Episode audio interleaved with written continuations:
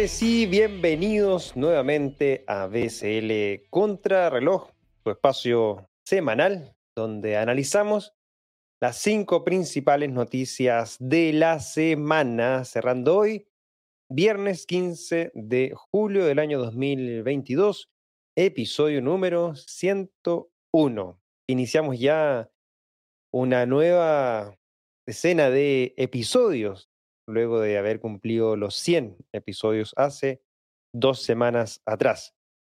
Producto del evento del Blockchain Summit Latam que culminamos el pasado viernes 8 de julio y obviamente con el cansancio respectivo no pudimos llevar adelante esta edición la semana pasada, pero ya retomando nuestras labores esta semana. Mi nombre es Cristóbal Pereira, director del Blockchain Summit Latam. Como todas las semanas, en estos 101 episodios, me ha acompañado mi gran amigo Ezio Rojas, Social Media Manager para Latam de Parity Technologies.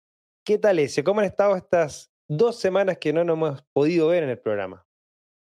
Bueno, Cristóbal, ciertamente en semanas bastante agitadas, lamentablemente marcadas en este momento por las difíciles situaciones que estamos viviendo en el mercado y por todo lo que está pasando y cómo también ello ha afectado un poco a la industria. Hoy vamos a estar hablando justamente de difíciles movimientos que se han visto y que han afectado también a usuarios y que ciertamente denotan el fuego y la purificación que se hace en un market y cómo esto trae resultados también para muchos dentro del ecosistema.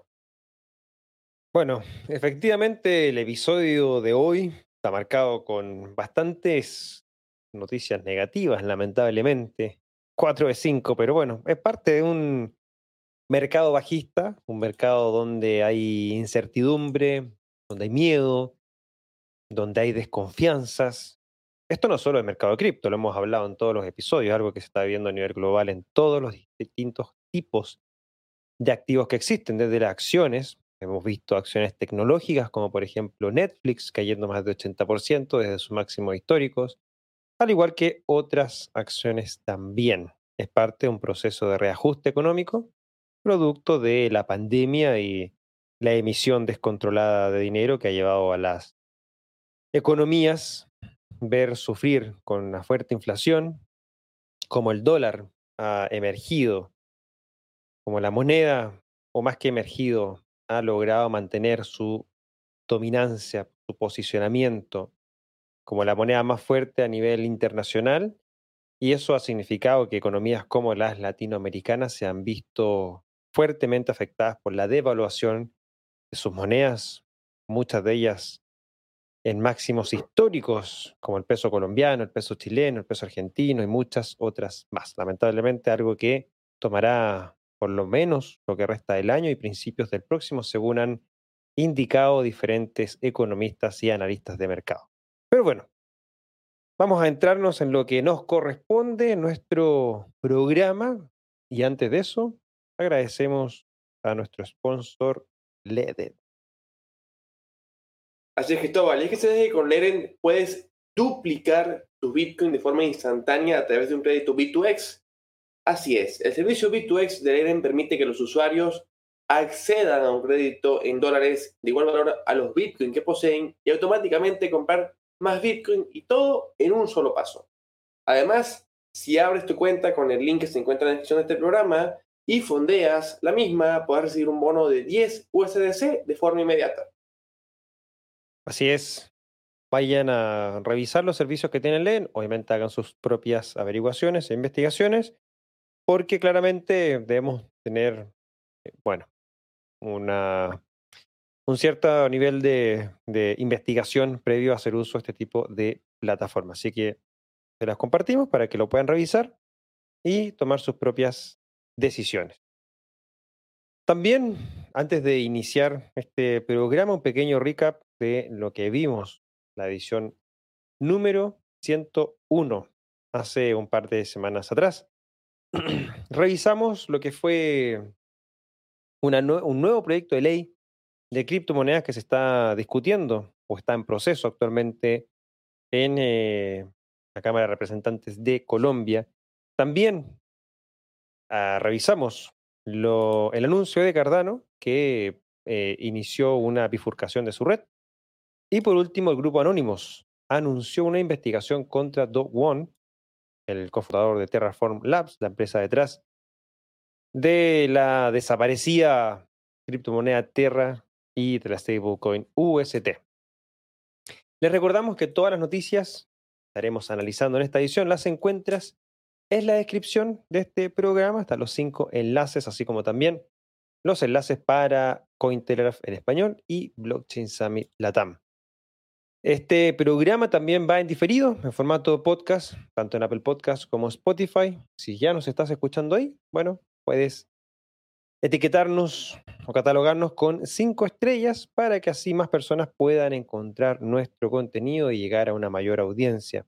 Si no estás viendo por nuestro canal de YouTube, puedes dejarnos un like y también suscribirte para así no perderte ninguno de los programas que tenemos semana a semana. Adicionalmente, podrás repasar y revivir todas las presentaciones de ambos escenarios del Blockchain Summit Latam, tanto el escenario principal como el escenario de talleres. Todos están en este canal de YouTube, si es que nos estás viendo por nuestro canal de YouTube. Bueno, ya listos y preparados para iniciar lo que será esta edición número 101, partimos con la primera noticia, Ezio. Bueno, Cristóbal, y partimos desde España porque desde el Exchange Together se convoca una junta de socios para solicitar concurso de acreedores. En España, Together, un exchange basado en territorio español, habría cerrado recientemente cuentas a clientes particulares. Ahora, esta empresa publicó en su web un comunicado donde llama a convocatoria de junta de socios para el próximo 26 de julio en Madrid, España. De otras cosas, el comunicado informa lo siguiente. Se convoca a los socios de la entidad Together Money Management a la Junta General Ordinaria y Extraordinaria, que se celebrará el día 26 de julio de 2022 para someter a su examen, deliberación y, en su caso, aprobación. Entre los siguientes puntos se observa el sexto, que se menciona solicitud de declaración de concurso de acreedores de la compañía. Cristóbal, Together ha pasado por una larga, cosa, una larga lista de cosas en lo que va de los últimos dos años. El año pasado vimos que fue hackeado, luego vimos que tuvo problemas con lanzamiento de su propio token, y ahora vemos que se está lanzando al concurso de acreedores, que es igual a declararse en quiebra dentro de la regulación ¿Qué crees que fue lo que pasó con el exchange español y con sus perspectivas? Bueno, estamos en un momento en el cual las dificultades económicas gran parte, bueno, no gran parte, pero varias plataformas de este tipo eh, centralizadas, ¿cierto? Se han visto afectadas fuertemente por, bueno, distintos factores. En particular, la plataforma Together, domicilio en España, ha dejado a 100.000 clientes sin poder retirar el dinero invertido con ellos.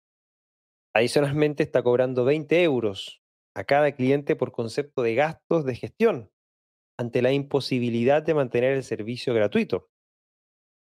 Abro comillas, tras cinco años dando servicio a la comunidad cripto, nos vemos obligados a cerrar el servicio de cuentas particulares.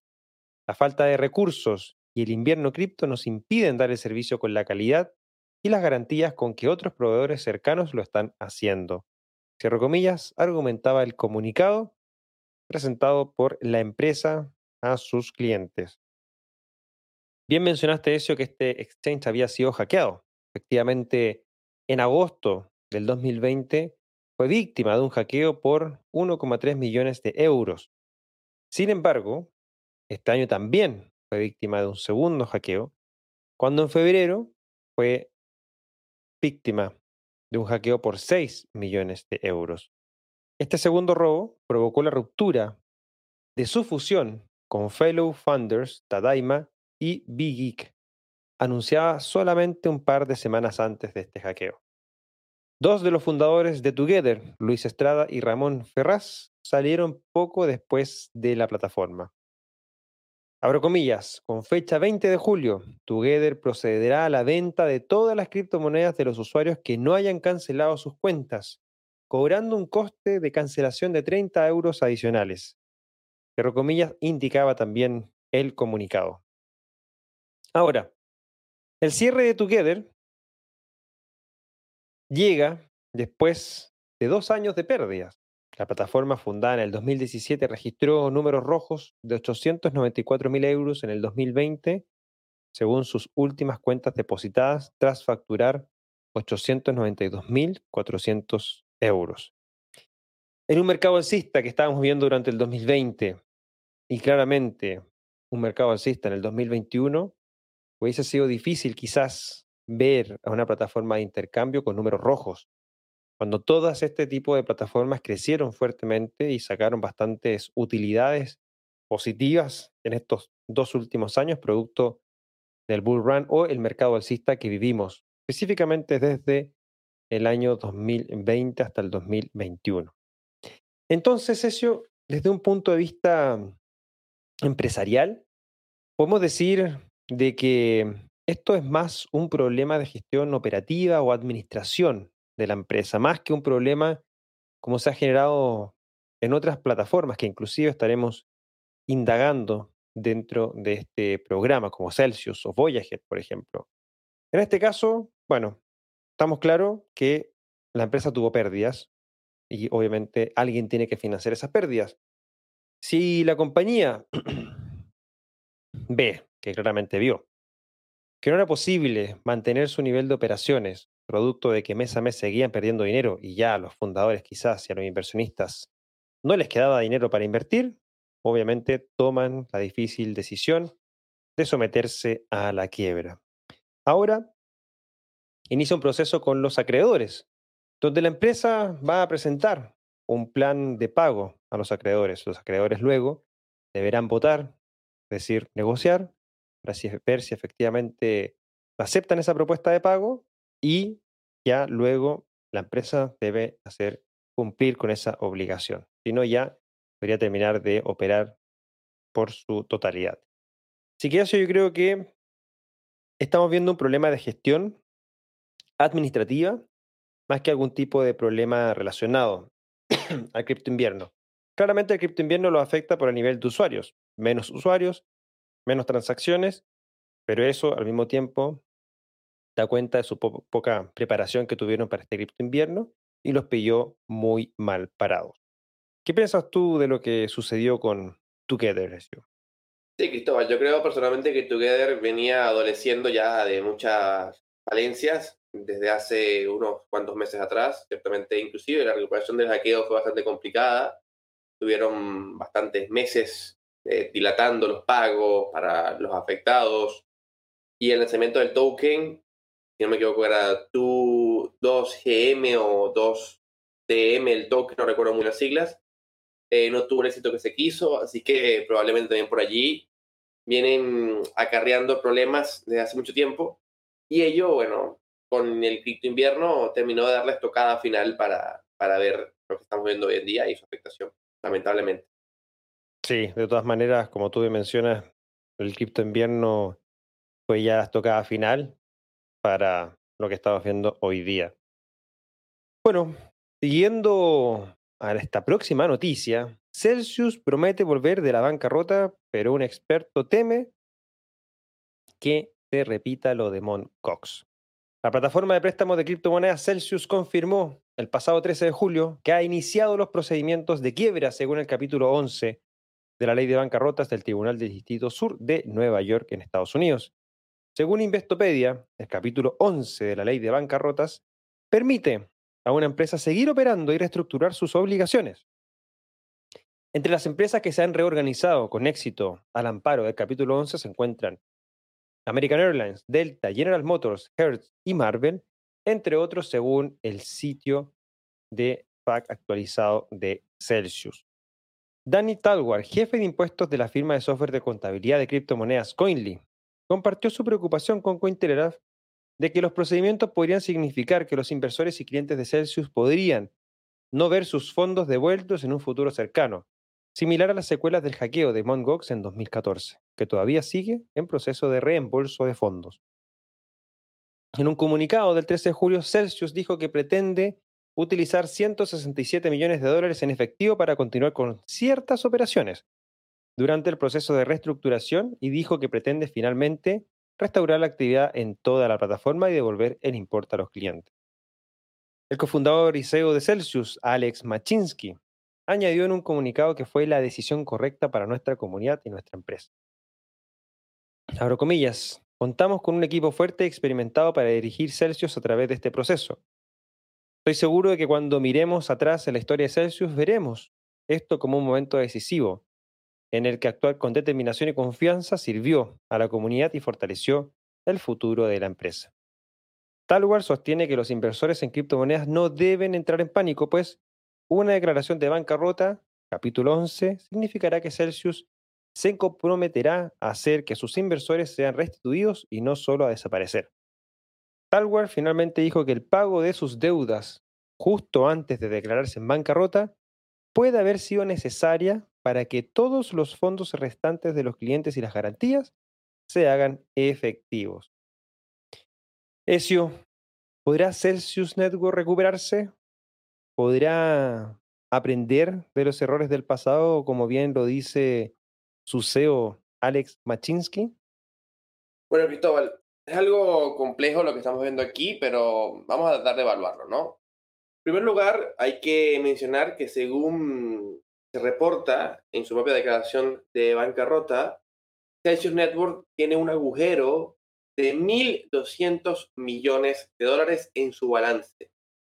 Y que, según lo que dice Alex Machinsky, se debe a inversiones pobres y otras pérdidas imprevistas. Según los reportes, en este momento estamos viendo que Celsius Network tiene un pasivo de 5.500 millones de dólares y un activo de 4.300 millones de dólares. De ahí es donde nace justamente este agujero de 1.200 millones de dólares que hay que evaluar dónde se va a conseguir para cubrir esos justamente pasivos. La gran mayoría de los pasivos, puntualmente unos 4.700 millones de dólares, se atribuyen a los usuarios de Celsius Network.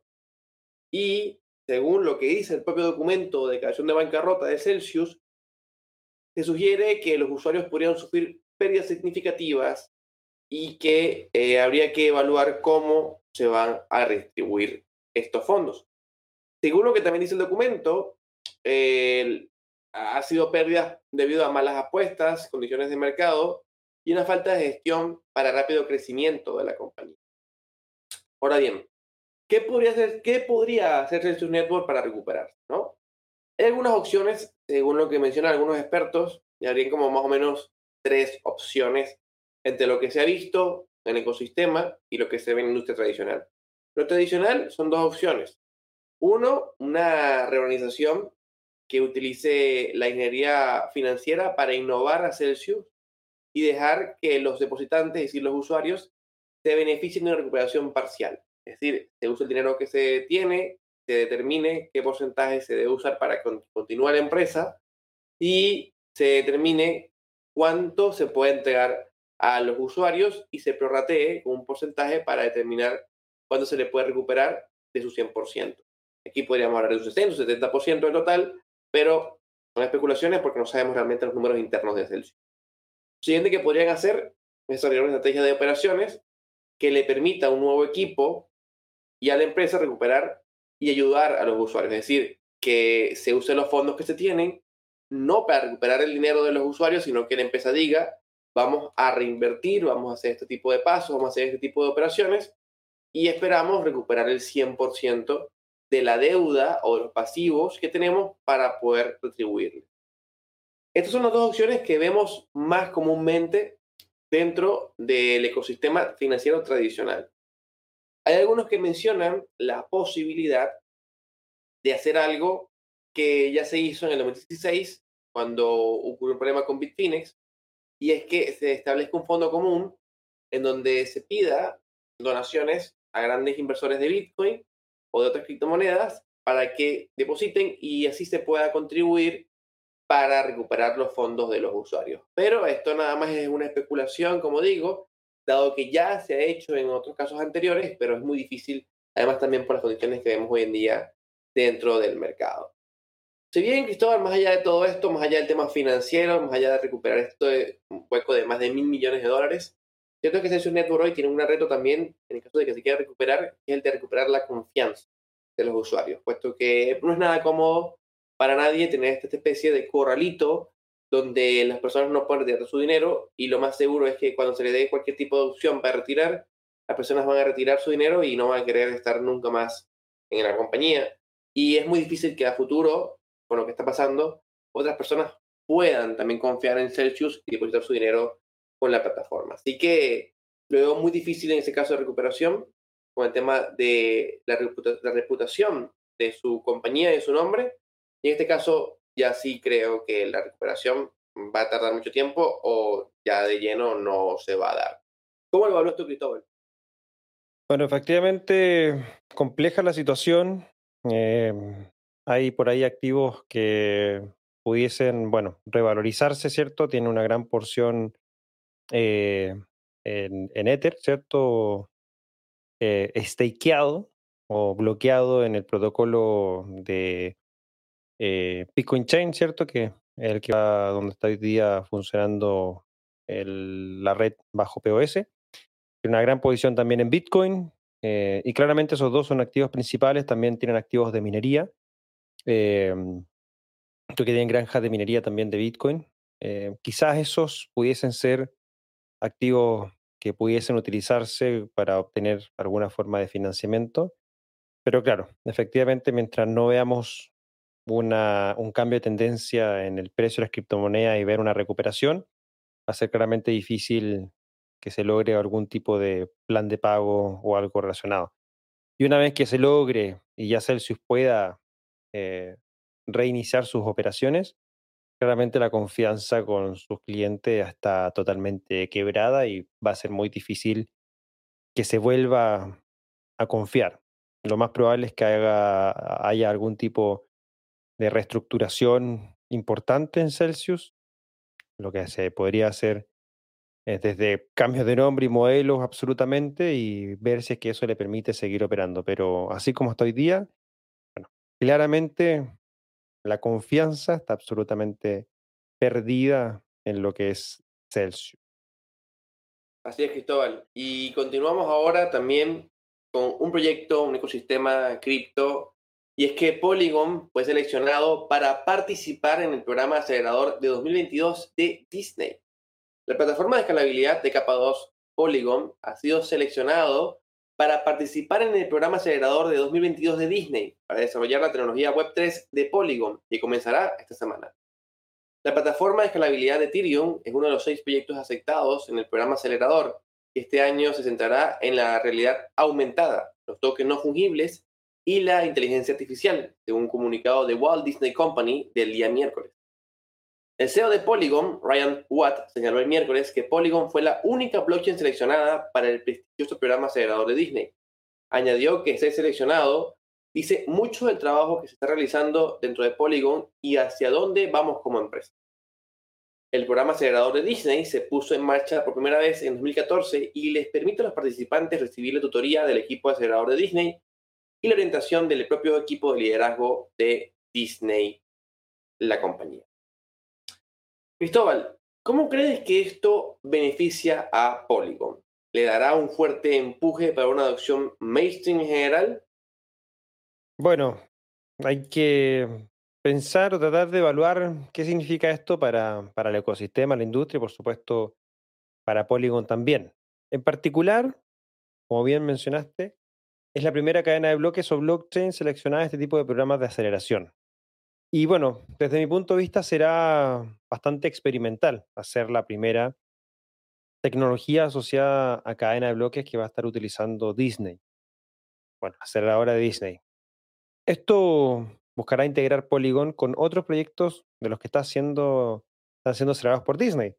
Em, principalmente Disney anuncia en su aceleradora que el foco es crear nuevas experiencias para sus clientes.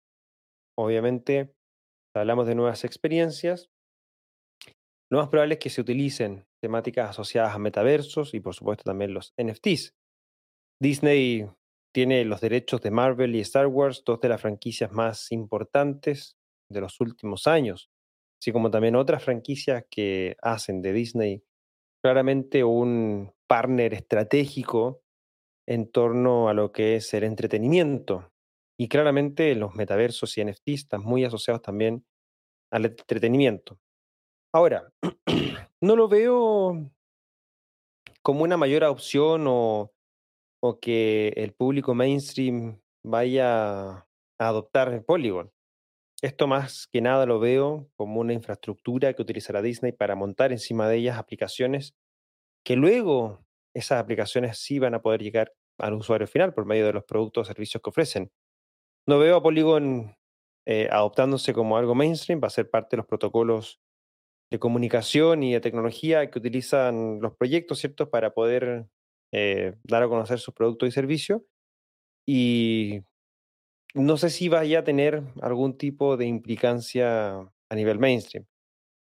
Eh, lo veo como un experimento, desarrollar nuevas experiencias asociados a NFTs, metaverso y por supuesto también inteligencia artificial, que son parte de los eh, pilares tecnológicos que esta aceleradora de Disney eh, utiliza. Em, de todas maneras, significará claramente un impulso importante para la red, ya que podría eventualmente contar con una gran cantidad de usuarios si se logran los objetivos planteados por la aceleradora. Claramente, Polygon eh, es una, bueno, una compañía que desarrolló una infraestructura de capa 2 sobre Ethereum, que ha sido muy popular dentro del ecosistema Ethereum, eh, al llegar inclusive casi al top 3 de eh, dinero bloqueado en protocolos DeFi montados sobre Polygon. Por lo que hoy es una infraestructura que, que permite em, poder insertarse y desarrollar temáticas asociadas a NFTs y metaverso. Veremos entonces, eso cómo se dará en este proceso de aceleración. La verdad es que no hay mucha información respecto al proceso probablemente tarde de la aceleradora de Disney, más que nada hacen mención de que tienen como beneficio las mentorías, talleres y acceso a los cowork de Disney en Los Ángeles y también a poder, bueno, conectarse con los otros emprendedores. Hasta la fecha, Disney Accelerator ha ya acelerado más de 20 compañías y bueno, esperemos que Polygon sea un éxito rotundo para Disney. ¿Qué opinas tú, eso respecto a esta noticia?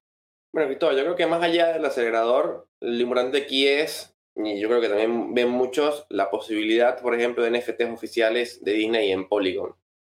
Y es donde está la emoción de poder ver unas grandes compañías de entretenimiento a nivel mundial trabajar con una blockchain en particular. Y ello ciertamente es algo que trae mucha emoción para el ecosistema de, Polygon, disculpe, de Polygon y para todo el ecosistema cripto en general.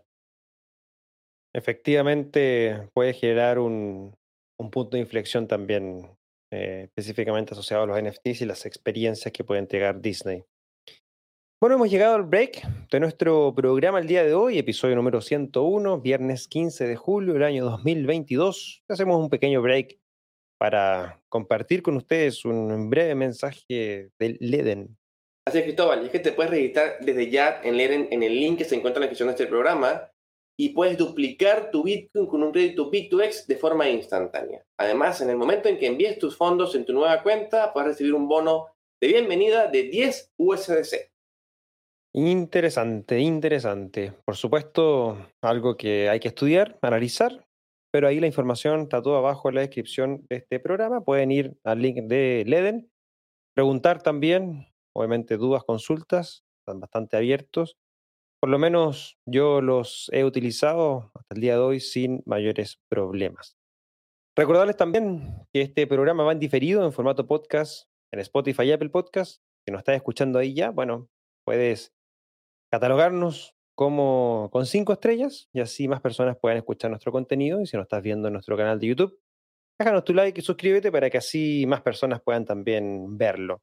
Cualquier comentario que nos puedas dejar también, muy bienvenido para así ir mejorando nuestro programa semana a semana. Seguimos entonces con ya la cuarta noticia, eso. Y esta, bueno, retomamos lo que es estas noticias respecto a los problemas que están teniendo estas plataformas, porque claramente esta no va a ser la única, y es que Voyager no puede garantizar que todos los clientes reciban sus criptomonedas según el plan de recuperación propuesto. Luego de que Voyager Digital se declarara en bancarrota el martes, la firma de préstamos de criptomonedas dijo que su plan de recuperación tenía como objetivo preservar los activos de los clientes, pero no declaró explícitamente que podría devolver todos los fondos equivalentes a los usuarios afectados. En un blog del pasado lunes 11, Voyager dijo que tenía aproximadamente 1.300 millones de dólares en fondos de usuarios afectados, además de 650 millones de reclamaciones contra Three Arrows Capital, refiriéndose al préstamo de 15.250 bitcoins y 350 millones de USDC Coin que la empresa no pagó. Las cifras exactas dependerán de lo que ocurra en el proceso de reestructuración y de la recuperación de los activos de Three Arrows Capital, dijo la empresa de préstamos. El plan está sujeto a cambios a la negociación con los clientes y en una última instancia a una votación. Elaboramos un plan de reestructuración que, que preservará los activos de los clientes y ofrecerá la mejor oportunidad de maximizar el valor. La protección de la FDIC garantiza hasta 250 mil dólares por cliente en caso de que el banco no cumpla con sus obligaciones, no no la empresa de préstamos. Voyager añadió que estaba trabajando para establecer, para restablecer, perdón, el acceso a los depósitos en dólares, sujeto a un proceso de conciliación y prevención del fraude. Ezio, ¿cómo crees que esto afecte, que esto, esto de, de Voyager afecte a la industria de las criptomonedas en general, sumado a lo que ya estamos viendo con Celsius, Crypto.com y bueno, otras plataformas similares también? Bueno, Cristóbal, yo creo que estamos para la industria cripto un momento muy similar a lo que fue el crash del 2008. Para quienes no lo saben, más allá de lo que pasó del derrumbe financiero del 2008, de aquí también se vivieron experiencias muy importantes para toda la industria financiera y particularmente para el tema bancario y el tema también inmobiliario con las hipotecas. De aquí nació lo que se conoce como la ley Dodd-Frank o la Dodd-Frank Act, que plantea, en, resumidas cuentas, reformas a Wall Street y protección al consumidor. Esta regulación, que fue promulgada en julio de 2010, dos años después del crash, creó procesos de regulación financiera para limitar el riesgo mediante la aplicación de la transparencia y la responsabilidad a distintos actores dentro del ecosistema financiero. Dado los vientos que están soplando en este momento sobre el ecosistema, donde justamente vimos cómo la hecatombe de Luna empezó a traer más atención en el tema de las monedas estables. Yo particularmente creo que esta caída que estamos viendo de Voyager Digital, de Celsius Network, de TRO Capital y las que puedan venir, de hecho, en la mañana de hoy se mencionó, todavía se está especulando, de que también Invictus Capital, esta compañía que también tiene fondos de usuarios que está basada en Sudáfrica, pudieras también haber caído, puesto que tenía muchos fondos en Celsius Network. Por lo que cuando todo esto suceda, para mí lo más probable es que empecemos a ver regulaciones orientadas en la protección al consumidor y que limiten en gran manera a los exchanges, a los brokers y a las plataformas que reciban fondos de los usuarios que estén vinculadas con criptoactivos. Ya ciertamente esto va a traer afectados estos afectados son los que van a empujar a sus reguladores, a sus legisladores, para que la regulación se imponga sobre ellos. Lo bueno es que pudiera darse que no estemos viendo un foco directamente sobre las criptomonedas, sino sobre los actores que participan dentro de ellas, es decir, los exchanges que ven descentralizados, y ello pudiera eh, dejar a un lado los focos, por ejemplo, sobre DeFi o sobre lo que también pasó con Luna, inclusive de protocolos descentralizados. Así que posiblemente los reguladores se centren más que todo en estos actores centralizados. Sin embargo, eh, hay que mencionar que esto parece no tener todavía un fin, puesto que el entramado financiero que estamos viendo en el ecosistema cripto es tan complejo, donde vemos que la caída de uno afecta a otro, esto pudiera seguirse eh, trayendo afectados de aquí en adelante en los próximos meses. Y ello también genera justamente esa inquietud, esa incertidumbre entre muchos inversores y usuarios y también, por supuesto, trae más atención de parte de los reguladores. Así que en lo particular, creo yo que todo esto nos va a traer en el ecosistema cripto una especie de ley Dodd-Frank, como tiene ya Wall Street desde 2010, y que ha traído en teoría la tranquilidad o la comodidad y más regulación, tanto el sistema bancario como el sistema también hipotecario, y también pudiéramos ver eso dentro del ecosistema cripto tarde o temprano. Ya estamos viendo también a la Securities and Exchange Commission esta semana mencionar que iba a tener eh, plena potestad para poder plantear regulaciones en el ecosistema cripto. Así que creo que lo que va a traer esto para el ecosistema es una mayor regulación, más limitaciones a muchos actores y por supuesto va a traer también más miedo y más dificultades de conseguir confianza dentro de muchos inversores. Algo que lamentablemente escapa del ecosistema cripto y sus constructores, que va más allá y que en realidad es más responsabilidad de muchos de estos actores centralizados, pero que lamentablemente nos afecta a todos. ¿Cómo lo evalúas tú, Cristóbal? De todas maneras, concuerdo que una de las grandes conclusiones que vimos eh, luego del crash del 2008 fue una mayor regulación eh, en Estados Unidos, obligó a estos bancos de inversión a hacerse bancos comerciales, a cumplir con normativas de bancos comerciales, que son bancos mucho, o sea, normativas mucho más estrictas.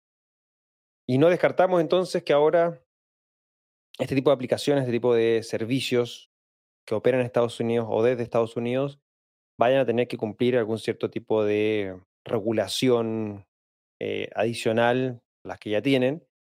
Y claramente esto sirve como un punto de control para una mayor regulación. Por ende, concuerdo plenamente contigo eso y que una de las grandes consecuencias que vamos a ver acá eh, va a ser una mayor regulación de este tipo de servicios y claramente va a significar un, centralización aún más, porque son servicios centralizados, pero yo creo que es más centralizados y más regulados eh, que van a estar operando eh, con criptomonedas. Por ende, va a ser bien complejo la situación, cómo se vaya a resolver y tocará más que nada esperar que no vaya mayores, porque eso sí ya puede ser un riesgo sistémico para todo el ecosistema de cripto. Seguimos viendo más de estas empresas entrando a algún tipo de bancarrota o de reorganización o reestructuración de sus operaciones, porque claramente es algo que ya varias han entrado y no sería bueno que sigan entrando otras más.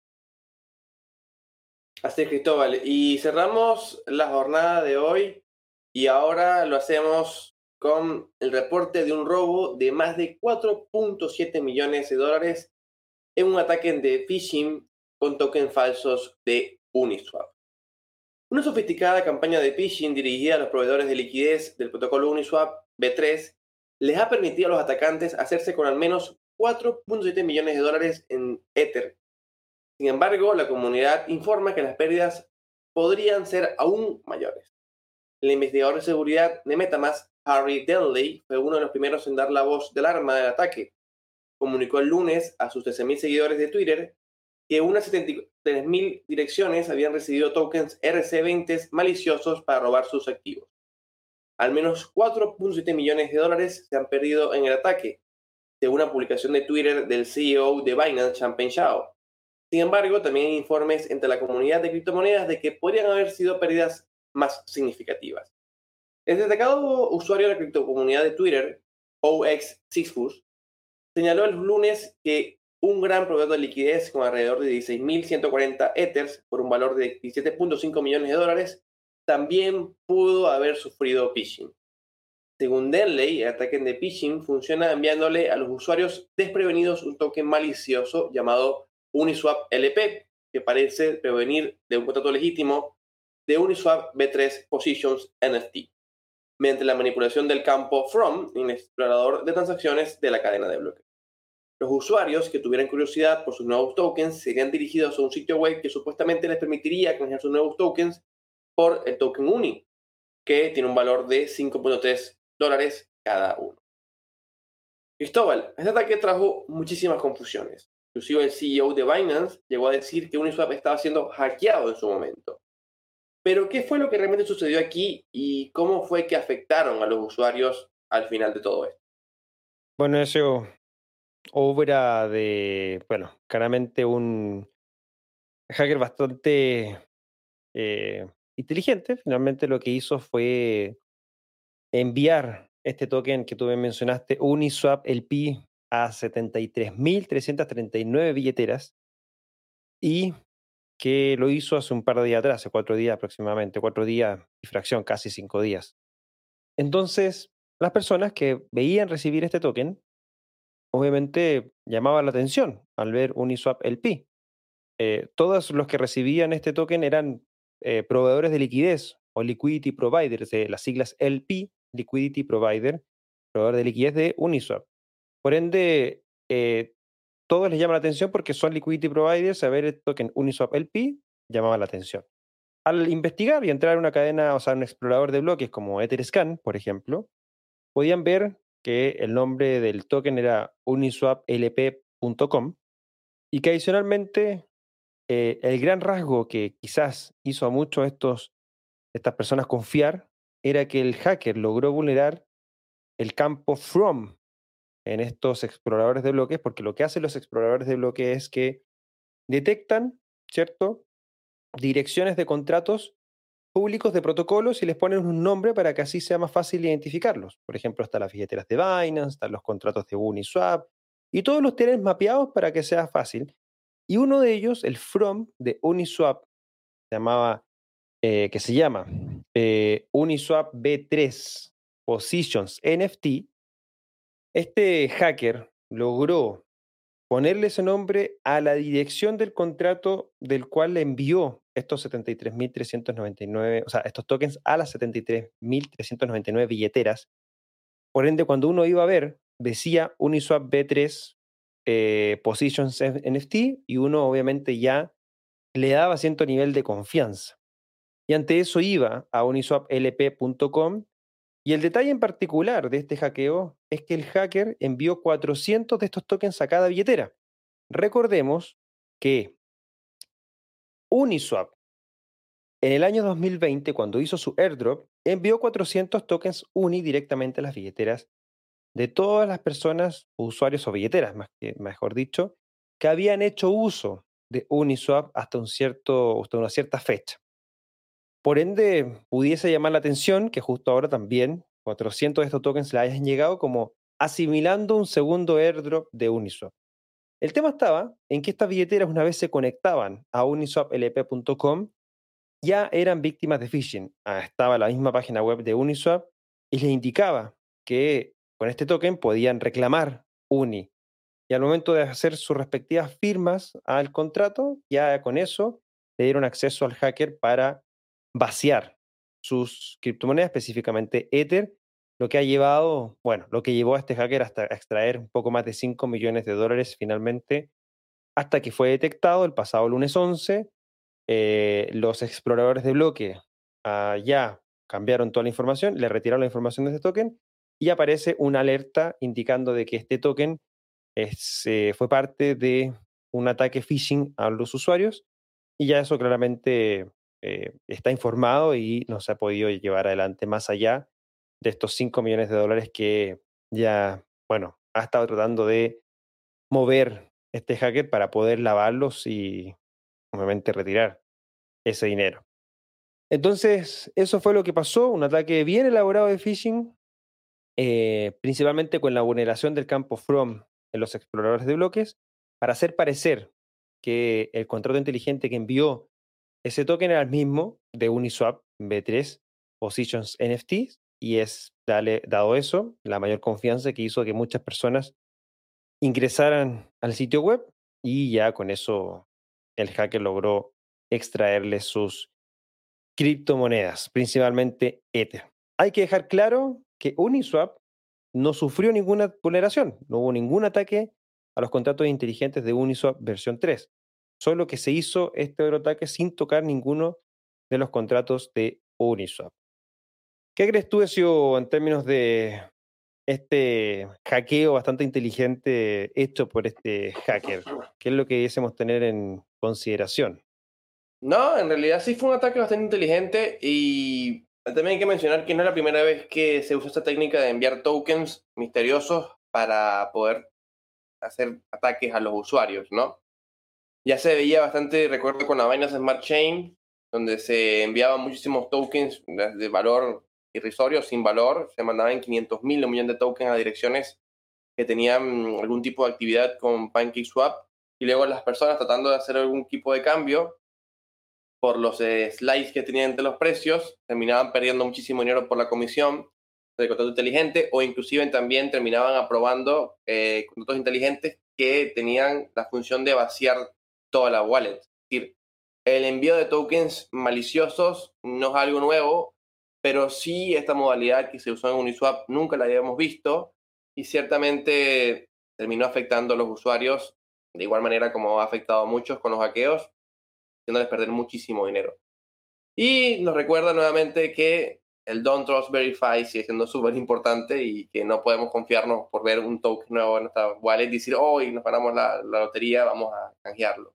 Lamentablemente esto no funciona así, ciertamente hay sus iDrops, pero no están diseminados por todas partes del mundo y sin ningún tipo de notificación. Cuando hay, cuando suceden, se notifican, se comunican y así se sabe que están participando de un airdrop, pero no como pasa en este caso. Así que para aquellos que nos escuchen y han visto de repente algún token fantasma misterioso apareciendo en sus wallets, lo mejor es que no lo vean ni lo miren.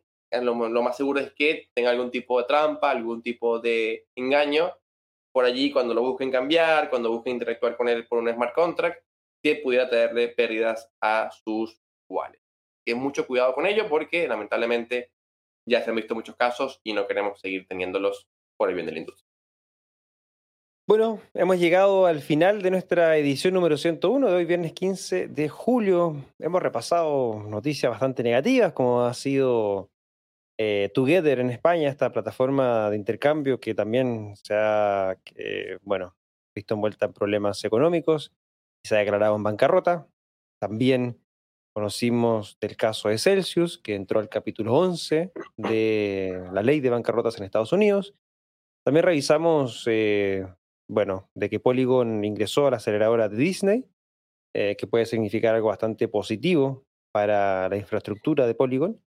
También lo que eh, se anunció por parte de Voyager, también digital, que se declara también en bancarrota.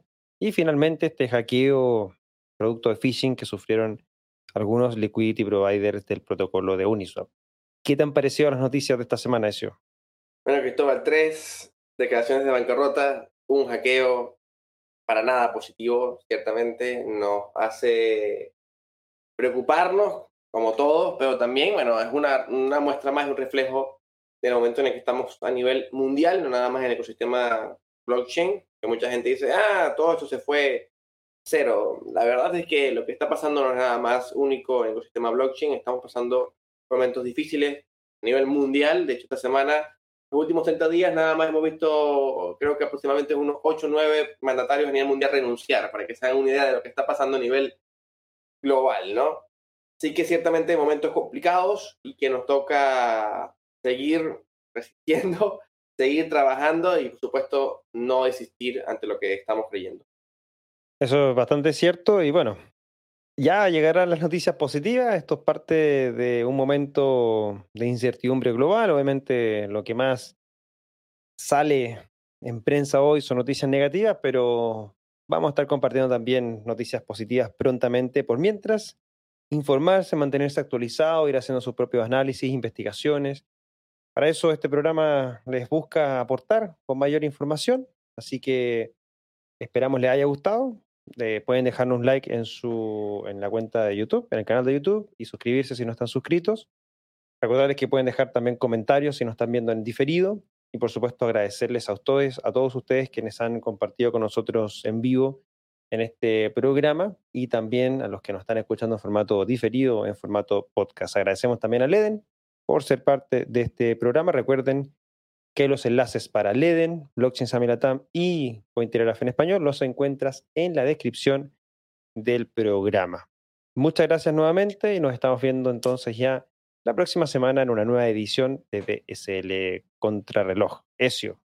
Así es, Cristóbal. Esperemos que la próxima edición ya tengamos por lo menos un par de noticias más positivas. Bueno, hoy nada más tuvimos una, pero vamos a hacer eh, lo mejor. Sabemos que Estamos aquí justamente para informar, para estar con ustedes en las buenas y en las malas como hoy justamente. Así que en una próxima edición seguiremos conversando y analizando las noticias más relevantes del ecosistema cripto y blockchain. Muchas gracias, que esté muy bien. Chao, chao.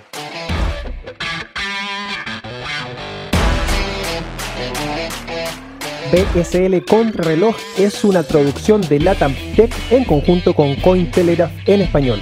Las opiniones vertidas en este programa son de exclusiva responsabilidad de quienes las emiten y no representan necesariamente el pensamiento ni de Latam Tech ni de Cointelegraph. No entregamos recomendaciones de inversión, te invitamos a realizar tu propia investigación.